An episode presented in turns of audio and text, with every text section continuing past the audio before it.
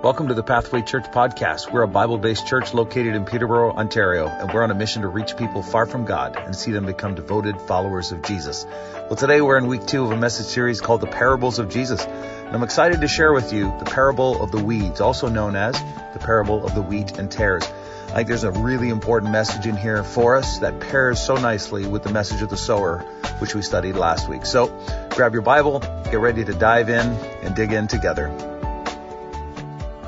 This is a reading from Matthew 13, 24 to 30. He put another parable before them, saying, The kingdom of heaven may be compared to a man who sowed good seed in his field, but while his men were sleeping, his enemy came and sowed weeds among the wheat and went away. So when the plants came up and bore grain, then the weeds appeared also.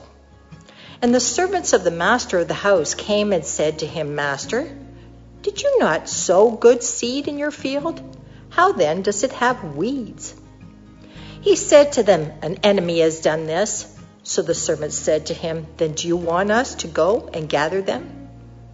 He said, No, lest in gathering the weeds you root up the wheat along with them. Let both grow together until the harvest, and at harvest time I will tell the reapers, Gather the weeds first and bind them in bundles to be burned, but gather the wheat into my barn. And that's the parable of the weeds. Today we're looking at the parable of the weeds, and that's the parable that you just heard. Now, I think this parable is one that is can be particularly tricky. Uh, even though Jesus tells us the explanation, there's some nuance and some interpretation that's still required as we as we look at this incredible parable that Jesus told. I think this parable speaks to a question that many people in our day and age are asking. And it is this question of why does God allow evil to exist in the world?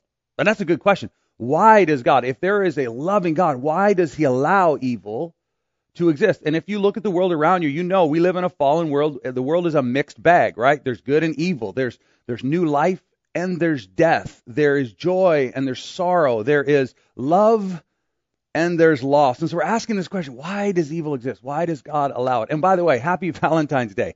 We picked the perfect subject, you know, for Valentine's Day evil, right? But again, if you've been in love, then you know how wonderful and heavenly love can be when you find it, but you also know that with love can come loss and the depth of sorrow. So it's a great question for us to be asking. You know, many people struggle with faith. Uh, many people question the Christian faith, the God of the Bible, the Bible itself, and they say, if there's this loving God that everyone talks about, why would the loving God allow evil to exist? Why would he allow genocide to happen? Why would he allow people to die? Why would he allow disease and natural disasters? And those are really important questions that we ask and we wrestle with in this life. Like, why would a loving God do that? Here's a better question. Why wouldn't he just remove it if he's all powerful and he truly loves us? Why wouldn't he take that evil away? Now, I believe that this parable that we just heard and are going to d- dig into today actually answers, at least in part, or speaks to that very question that we find ourselves asking. And we, as we think about evil in the world, it, it sort of touches on this desire that I believe God has placed in us that we long for peace, we long for love, we long for happily ever after, we long for heaven, on earth. That's what we, it's like we were created for that. And we look at the world around us and we know that's not what it is. We see uh, racial injustice. We see death. We see, you know, all kinds of evil in the world and we go, it shouldn't be like that. And we're right. So the question is, why is it like that? You know, when we talk about the subject of evil, and I don't have a lot of time to get into this, but there's sort of two things that shock me in our culture today. One we all sort of agree there are certain things that shouldn't exist. They're evil. They should be removed from our culture, removed from the world. And I think there's some of those things we agree on, some we don't. And we look at that and we wonder to ourselves, you know, why is that allowed to exist? But here's a question. How do we even define what evil is? And that, that idea of trying to even define that there's things that should not be done and should not exist actually should lead us back to the fact that there is a creator who created it to be a certain way and created us to live in a certain type of world. The other thing we have to think about when we ask the question of why doesn't a loving God remove evil from the world is we have to ask the question of where's the line? Like, how do we determine what evil goes and what evil stays? Because if we're truly honest, all of us have some evil thoughts All of us have acted on those evil thoughts at times. And of course, uh, if God were to remove all evil from the world, uh, it's safe to say we'd all be gone too. And Jesus is going to address these things in the parable today. What we discover in the parable, as I uh, as I go to read it in just a second, uh, we discover that there is a loving God. There's a loving God uh, who's going to plant good seed, and there is an evil enemy who's trying to destroy everything that God is planting. So, with that in mind, let's go to the text and read it together. Matthew 13, verse 36. And this is Jesus' interpretation or explanation of the parable that he uh, told his disciples, and we, we just heard it read just a few moments ago. It says, Then he left the crowds, and he went into the house. And his disciples came to him, saying, Explain to us the parable of the weeds. And he answered, The one who sows the good seed is the Son of Man. The field is the world. That's super important. Keep a finger on that. And the good seed is the sons of the kingdom. The weeds are the sons of the evil one, and the enemy who sowed them is the devil. The harvest is the end of the age, and the reapers are the angels. Just as the weeds are gathered and burned with fire, so it will be at the end of the age. The Son of Man will send his angels, and they will gather out of his kingdom all causes of sin and all lawbreakers, and throw them into the fiery furnace. In that place there will be weeping and gnashing of teeth. The righteous will shine like the sun in the kingdom of their Father. He who has ears, let him hear. And so I want to just open in prayer, and we're going to dive into this this morning. Father, thank you for every person listening, no matter where they're at in their faith journey. I pray that they and and, and I and we would have ears to hear what you're saying. I pray that as we study and dig into the words of Jesus that are so meaningful and significant, that we would hear the heart of the message and that it would transform us from the inside out. That's our prayer today. Would you be with us as we open your word in Jesus' name? Amen. We're in week two of a message series called The Parables of Jesus. And uh, we said this last week, so let me just take a few minutes to recap a few things. A parable is, it's a short story, okay, a short story that teaches a moral or spiritual lesson. That, that's what a parable is. The word parable in the original Greek language actually means to throw alongside. It's a comparison. And Jesus compared the kingdom of heaven and how we should live in the kingdom of heaven to things that we understand. He said the kingdom of heaven is like a, fisherman who pulls in a net of fish.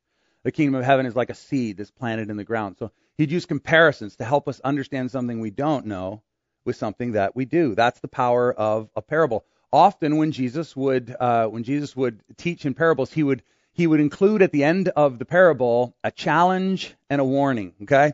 He would have a challenge and a warning, and he would say something like this He who has ears to hear, let him hear. And what Jesus was trying to communicate with this challenge and warning is that um, that we can hear and not hear. That that what he's trying to communicate we may not get. So we have to lean in and seek to understand what he's saying. There's some active participation on our part. And, secondly, there's a warning that if we if we misunderstand what he's saying, we can run in the wrong direction. I talked to my wife Jessica this morning, and I said, Jess, I'd love to have an example of how someone can hear but not really hear. And I said, you know, I know that's happened a few times with us, and she's like, it happens every day.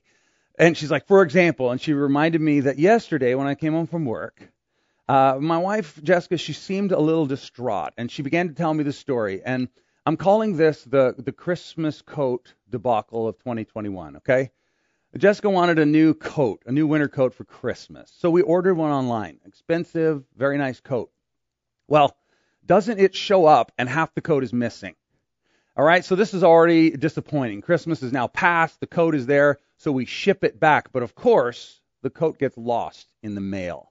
So we can't get our money back, and we're waiting for this thing to settle. In the meantime, she goes and orders another coat from another company because she wants a coat for Christmas. So she orders the coat and it says it'll be there in two days. You know, you check the, the tracking. And, and here's what happens. A week goes by.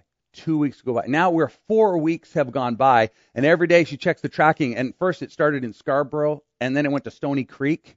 Uh, Canada Post is going through some troubles right now. Now it's on its way to Montreal so she's she's been on the phone with the manager of the store. She's trying to figure this out, and she's telling me this, and I'm listening through the wrong lens.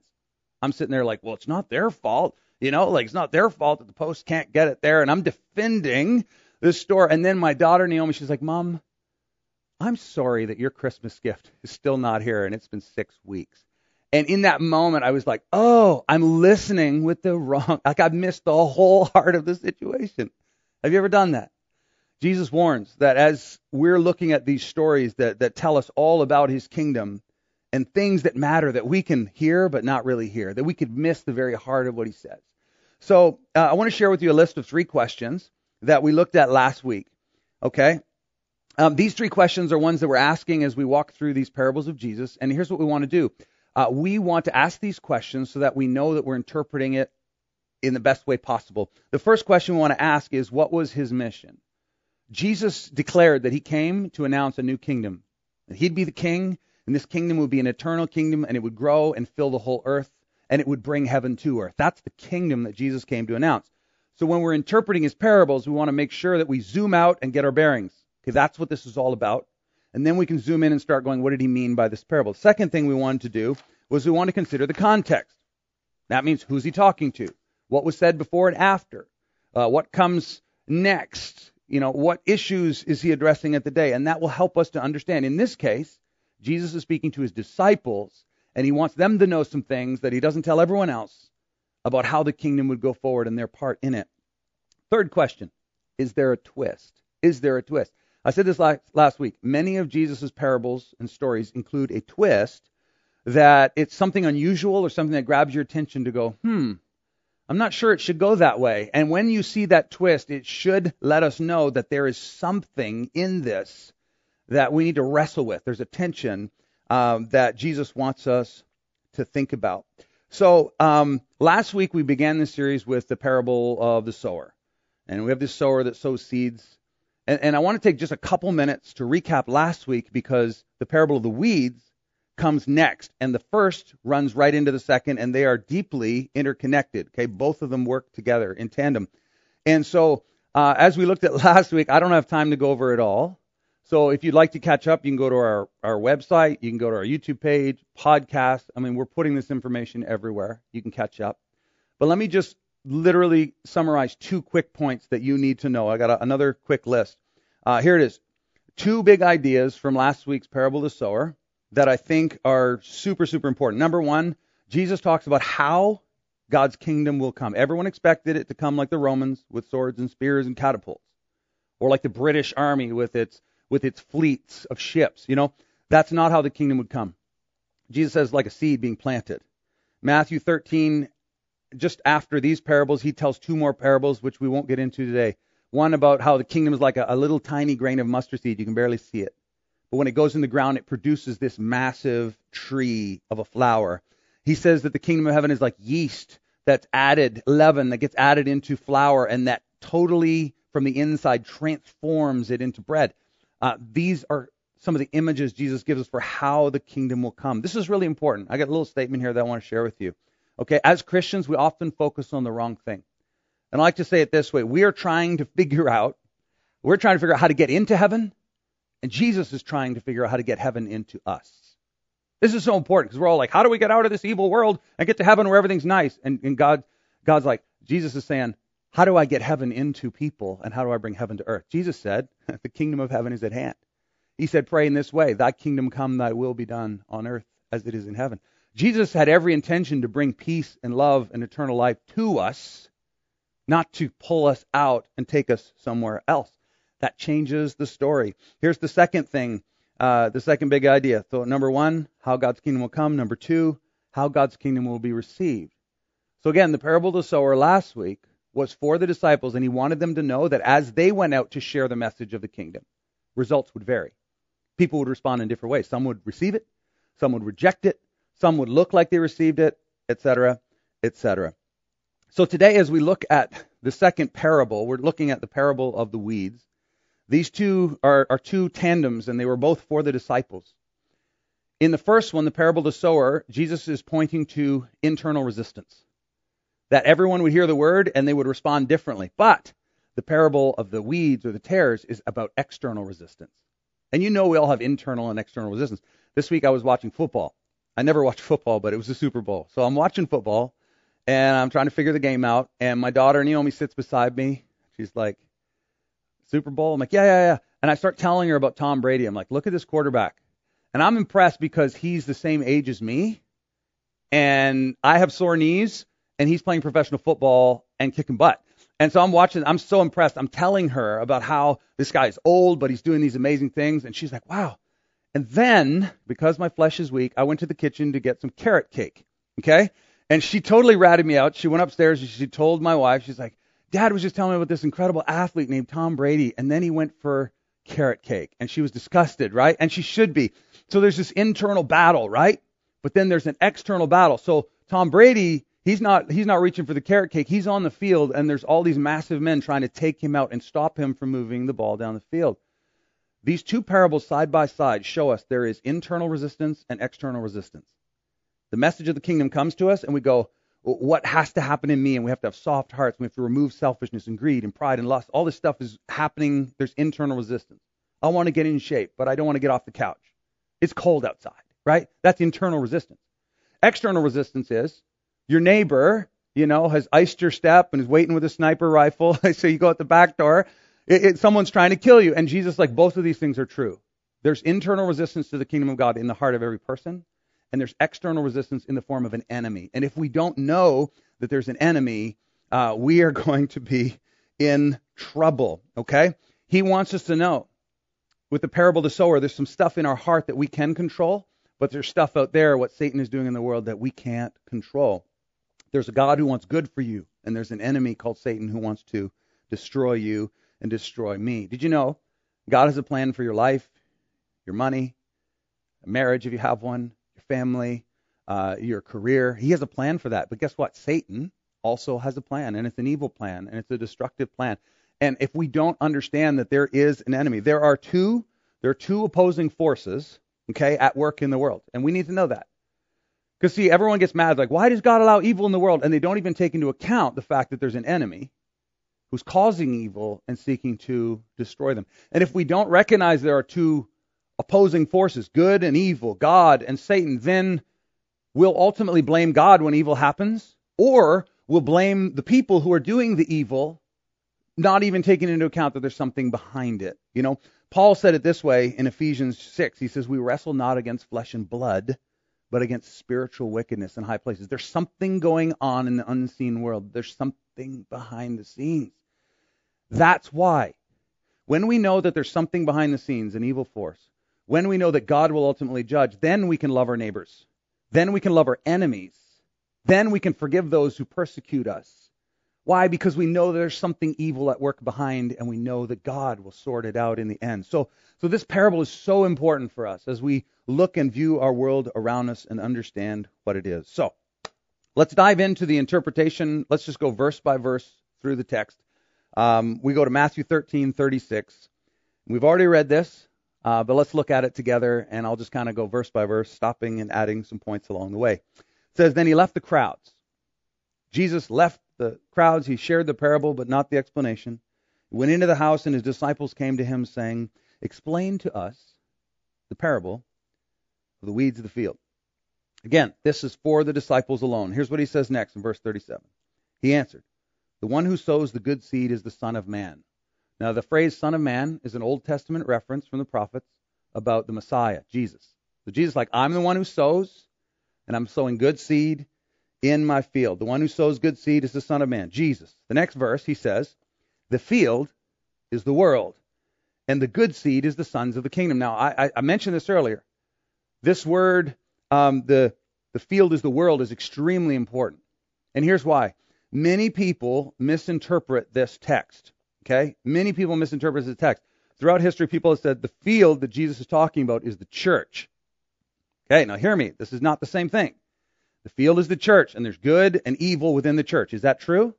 Are there true Christians, false Christians in the church? Yeah, sure. Are there people in the church that are hypocritical, trying to destroy the work of the church? Yeah, probably. But Jesus says the field is, he says the field is the world. So he's talking, the disciples had no idea that this thing Jesus was starting, this kingdom, would leave Jerusalem, and eventually there would be people who follow and love Jesus in every corner of the globe in Africa, in South America, in communist China, the gospel would thrive. In Russia, in the in Arctic, like no one could have ever imagined that there would be a billion to two billion people professing and following Jesus all over the globe. But Jesus knew. He was sending his disciples out, and, and those seeds were going to go out into the entire world, which, by the way, belongs to him. Okay, here's what he says next. He says, The weeds, the weeds are the sons of the evil one, and the enemy who sowed them is the devil. So Jesus says, just like I'm sending you out with a message of the kingdom to share and produce fruit for the whole world to benefit from, the enemy is also going to do the same thing. He's going to send out people that are his who are going to try to subvert and destroy everything I'm building. Okay? Satan is a liar. Satan is a counterfeiter. Satan does exactly what God does. He plants good seed. Satan plants bad seed. See, sometimes people are wrongly afraid of the devil. They think he's going to show up like big spooky thing in your bedroom and, and he's going to do all this terrible stuff to you. Does God show up that way? Not usually. He sows seeds, and so does the enemy. And we downplay the enemy because we don't realize that his tactic is to plant weeds in the field and to grow something that is not good in our world. Now, there is there is a danger here when we look at this. The weeds are the sons of the evil one, and the enemy who sowed them is the devil. You can you can take that scripture down for a second. I want to I want to talk about this. There is a dangerous interpretation here. Christians throughout history have made a habit of trying to decipher who are the good and the bad, the sheep and the goats. And we read this and we're like, okay, there's the sons of the kingdom and the sons of the evil one. So we go, okay, the sons of the kingdom must be Christians, members of the church, people who live right. So that's us. And the sons of the evil one, the devil's people, are everyone out there. Muslims, Buddhists, atheists, people who don't attend church regularly. So we, we create these two categories like in, out, sheep, goats. It's Jesus is definitely defining two groups of people, but next week we're going to look at some more parables and we're going to see that there's a third category and they're called lost. Lost people, we don't know which category they're going to be in. And we do a great injustice by categorizing lost people as the evil ones. What's interesting about this is that Jesus actually hung out with tax collectors, he hung out with sinners, prostitutes, and his and his attitude towards them was come to me. Be changed, repent. Be weak. Be my children, my my sons and daughters. Follow me and I'll give you new life. That was his invitation to them. He never turned to a sinner and said, "You're a son of the devil." Never. Do you know who he did say that to? the kind of people that we would put on our board at the church people who, who gave every week in the offering, who showed up to church, who prayed faithfully, who lived a moral life. They didn't smoke, they didn't drink, they never watched a movie that was more than PG. I mean, these are like the righteous of the righteous. And Jesus turns to them and he says, You know what? He said, You're just like your father, the devil. And he said that because they weren't just disagreeing with Jesus, they were actively trying to destroy his character, his ministry, and his kingdom that he was building. So I think we ought to be very careful who we consider to be the sons of the evil one, and to be very cautious that it not be us, self-righteous, arrogant Christians. There's a, there's a huge warning in there that we could that we could talk about. Um, here's what he says next in his in his explanation. He says the harvest, the harvest is the end of the age, and the reapers are the angels. Just as weeds are gathered and burned with fire, so it will be at the end of the age. Age, age. That's not this month. That's not this year. An age is a, is an entire time in history. And church theologians talk about the church age or the age of grace. And that is Jesus ascends into heaven and he sends his disciples out like he plants them into the world. And they bring this seed and this message into the world. And he ascends into heaven and he says, I'm going to return the same way I left. And when I return, I'm returning with the angels. And when I return with the angels, we're, we're going to, there's going to be this moment of harvest.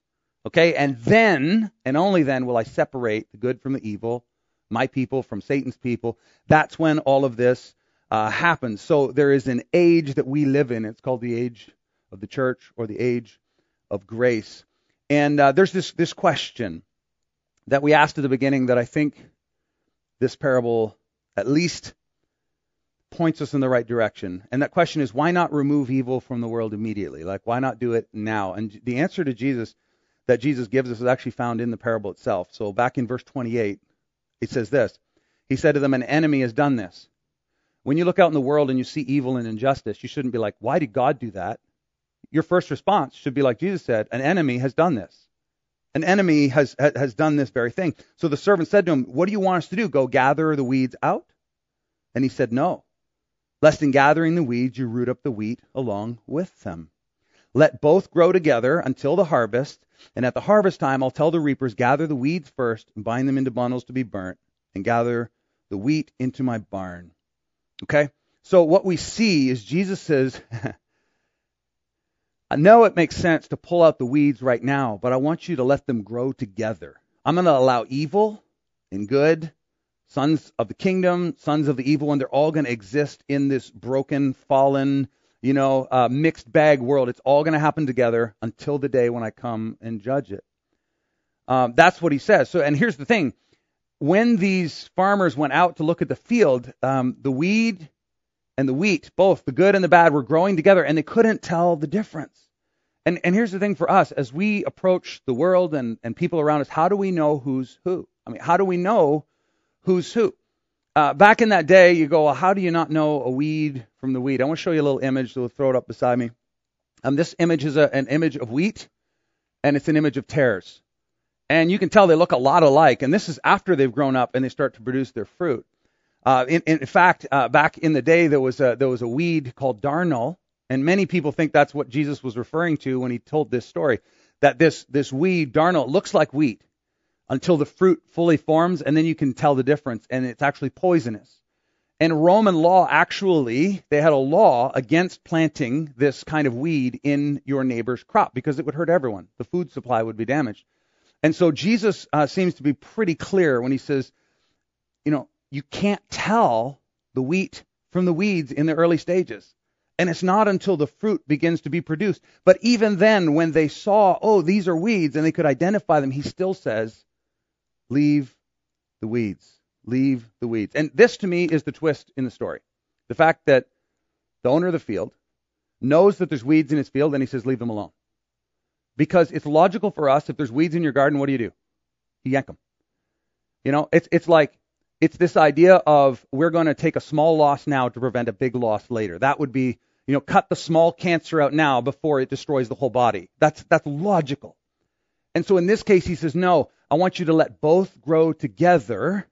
That doesn't make sense, but he wants both to grow together because he does not want one grain of his wheat, his good plan, his good people to be wasted. So he says, "Let them grow together." He says, "Leave the weeds." See, here's, here's a truth that I think is so important.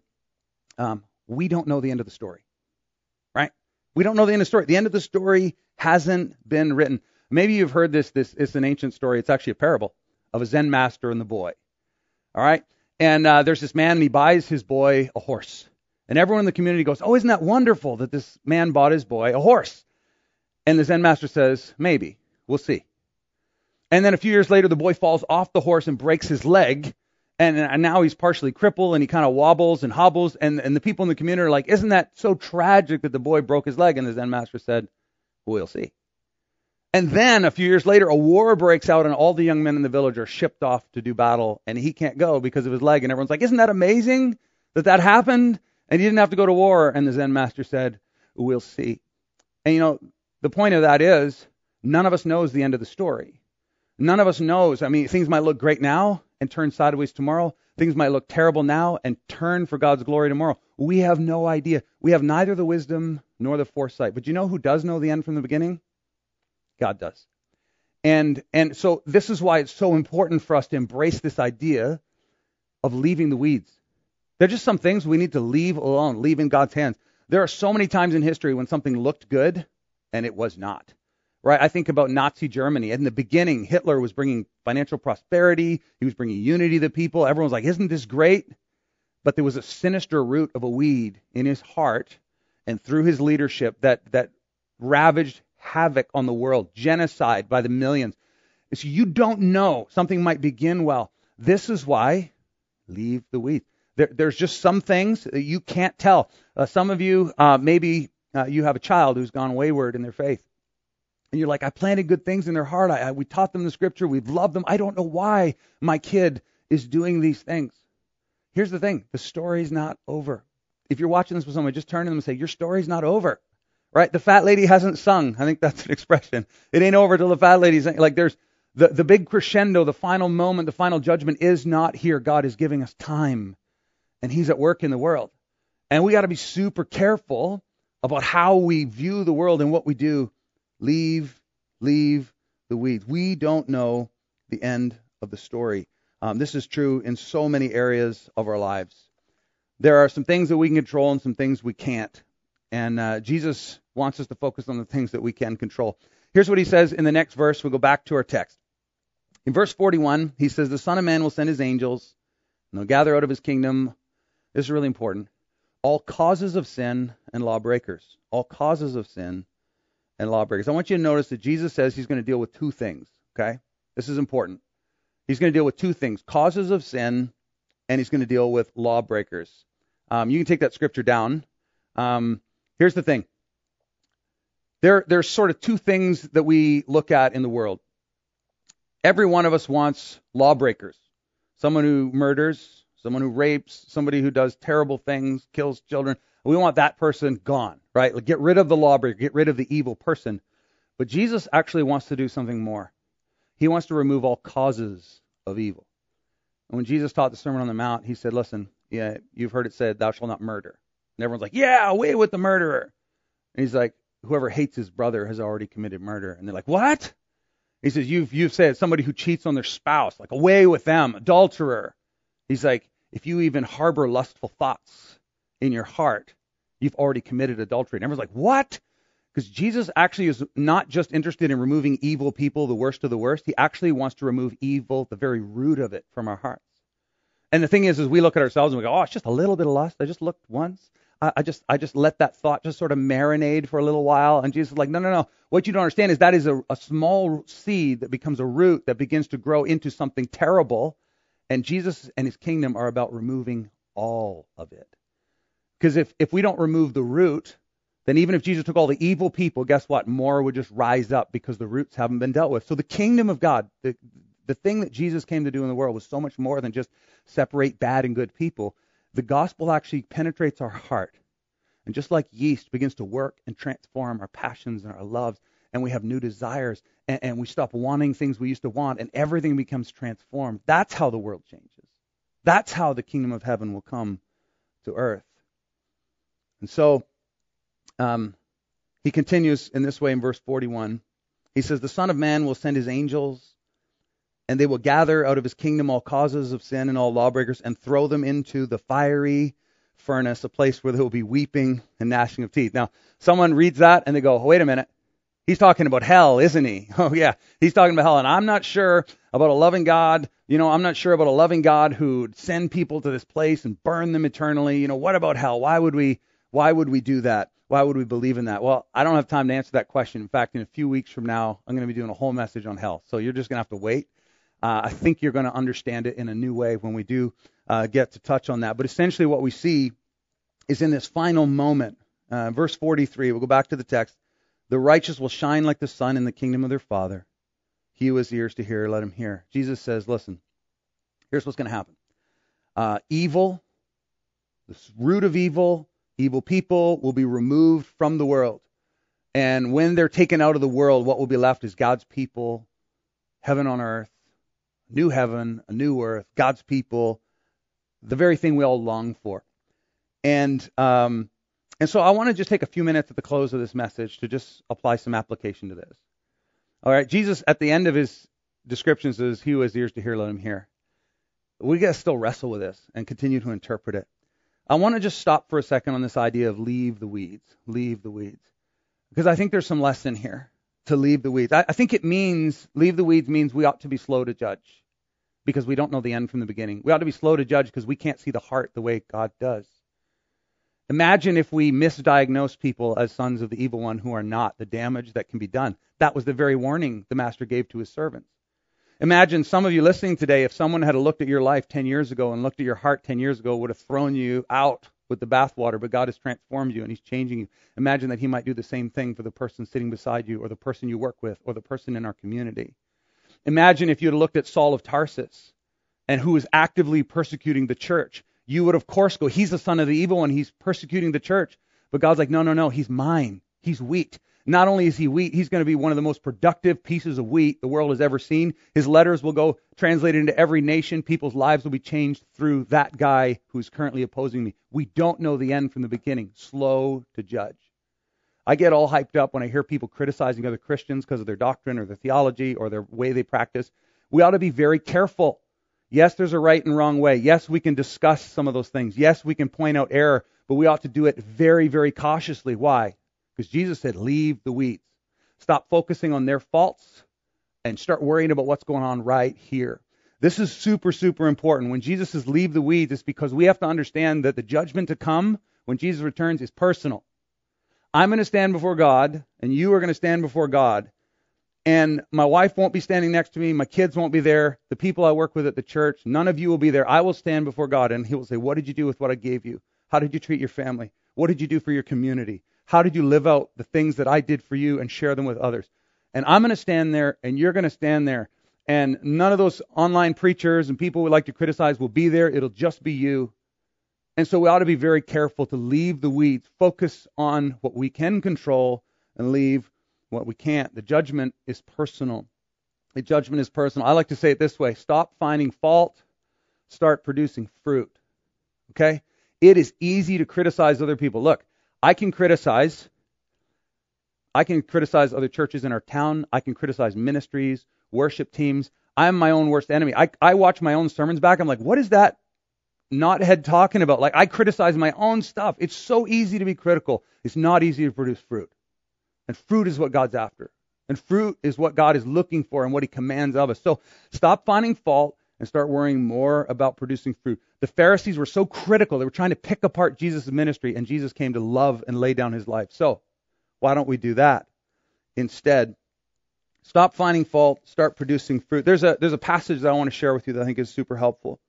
And it's found in Psalm 139. And this, this is the heart of David. Saul, the first king of Israel, not Saul who would become Paul. Saul, the first king of Israel, was handsome, tall, a great warrior, great leader. Externally, everyone thought this guy's the bomb. And he bombed his assignment. Next comes David, who is a younger born son, shepherd. His family's kind of cast him aside, and God chooses him because of his heart. Here's, here's his heart. Watch this. This is something that you and I ought to aspire to do and have. He says, Search me, O God, and know my heart. Try me and know my thoughts. He's not worried about Saul. He's not worried about false prophets. And see if there be any grievous way in me. He's like, God, if there's any evil thing in me, root it out and lead me in the way everlasting. David was interested in producing fruit for God instead of finding fault with the current king. We ought to take a lesson. Jesus says, leave the weeds. Leave the weeds. Here's the bottom line. Time, time will ultimately reveal the truth. I mean, that's, that's the beautiful thing. I can forgive people who harm me because God knows their heart and He knows mine and He knows every piece of the background and He will ultimately judge. So because I know there is a moment of judgment, because I know that I will stand in judgment and so will they, I can trust that God has absolutely got this. There, there's a couple things I want to I want to say before I close. Okay, this is really important. When I say leave the weeds, be slow to judge, I think that's a really important principle found in this parable. But there's a couple things that someone might run sideways with. They might ask the question, does this command to leave the weeds, does it does it mean that there's no accountability in the church? That people can live however they want within the faith community? No. Jesus says no. If someone in your community who professes to be a follower of Christ is sinning and being, you know, divisive and causing issues in the church that they're to be addressed, called to repentance. He's talking about how we view the world and, and those people that are not connected to us. So that, that's, a, that's a point of clarification. The second thing is does this command to leave the weeds mean that we don't have to do anything about the issues of evil in the world? Does it mean leave the weeds? Oh, uh, you know, people people who are hungry and homeless, not our problem. The, the the poor will always be among you. The sick will always be among you. Racism is just a thing. It's you know, it's sinful. So we, we don't have anything to do or say. No, that's not what Jesus is saying. We are actually called by Christ to step into the gap for those who cannot defend themselves, to share what we have with others, to love, to even lay down our lives for them. But he never calls us to criticize and stand in judgment. Because the thing is, the very people who are oppressing, and we stand in the gap to protect and defend and to support, that's one thing, but it's another thing when we start throwing rocks at those on the other side. We actually join them in their sin. So I, I just think there's a really important warning here, and ultimately, time will reveal the truth. You cannot tell a book by its cover. If anything, this should be an encouragement to you. And I really think, let me tie this back to Valentine's Day because I know I've been talking about some hard things, but here's the truth, friends. The greatest gift God has ever given us this Valentine's Day is time. And since time is over, there's time to repent. There's time to turn to God. There's time to root out weeds in your heart. There's, there's time to forgive. There's time to do something to love someone else. There's time to share the message of the kingdom. There's time to turn from your current ways. There is time, and there will be no time like today to, to, to say to God, listen, I don't, I don't even, I don't even know what the future holds, but I trust you, and I want to follow you. And so I, I want to offer an opportunity for you to pray with me. You know, um, that you could become a son of the kingdom. There's hope for everyone. And that God has given you this moment and this time to say, Lord, and this is a simple prayer, but it's a prayer that says, Lord, I want to follow you wherever you lead. I want you and your spirit to come in and transform my heart. I want you to change who I am. I want you to produce fruit in me. I want heaven to come to earth through me by first transforming me so that I can transform my family and my community. It starts right here with God. So if you would, would you would you pray this simple prayer? God, come into my heart. Change me by your spirit. I receive Christ as my new king. Thank you for making me a child of the kingdom. Well, today, if you've prayed that prayer, we'd love to have you connect with us after the service. Send us an email, check in with us. We'd love to support you, get you a Bible, talk to you, put you in a group, find a way to help you connect with your next step of faith. And uh, with that, I'm going to turn it back over to Andrew um, to close out our service. Thanks for being with us here today. Come on back next week as we continue our series, Parables of Jesus. Thanks for being with us. I sure hope that message was helpful. If you have committed your life to Christ or taken a first step, uh, we'd love to connect with you. Please reach out through our website or through our uh, YouTube or social media accounts. We'd love to connect with you. Don't forget to subscribe and follow us each week as we grow together by studying the scriptures. Hey, thanks for being with us, and we'll see you next week for part three of the parables of Jesus.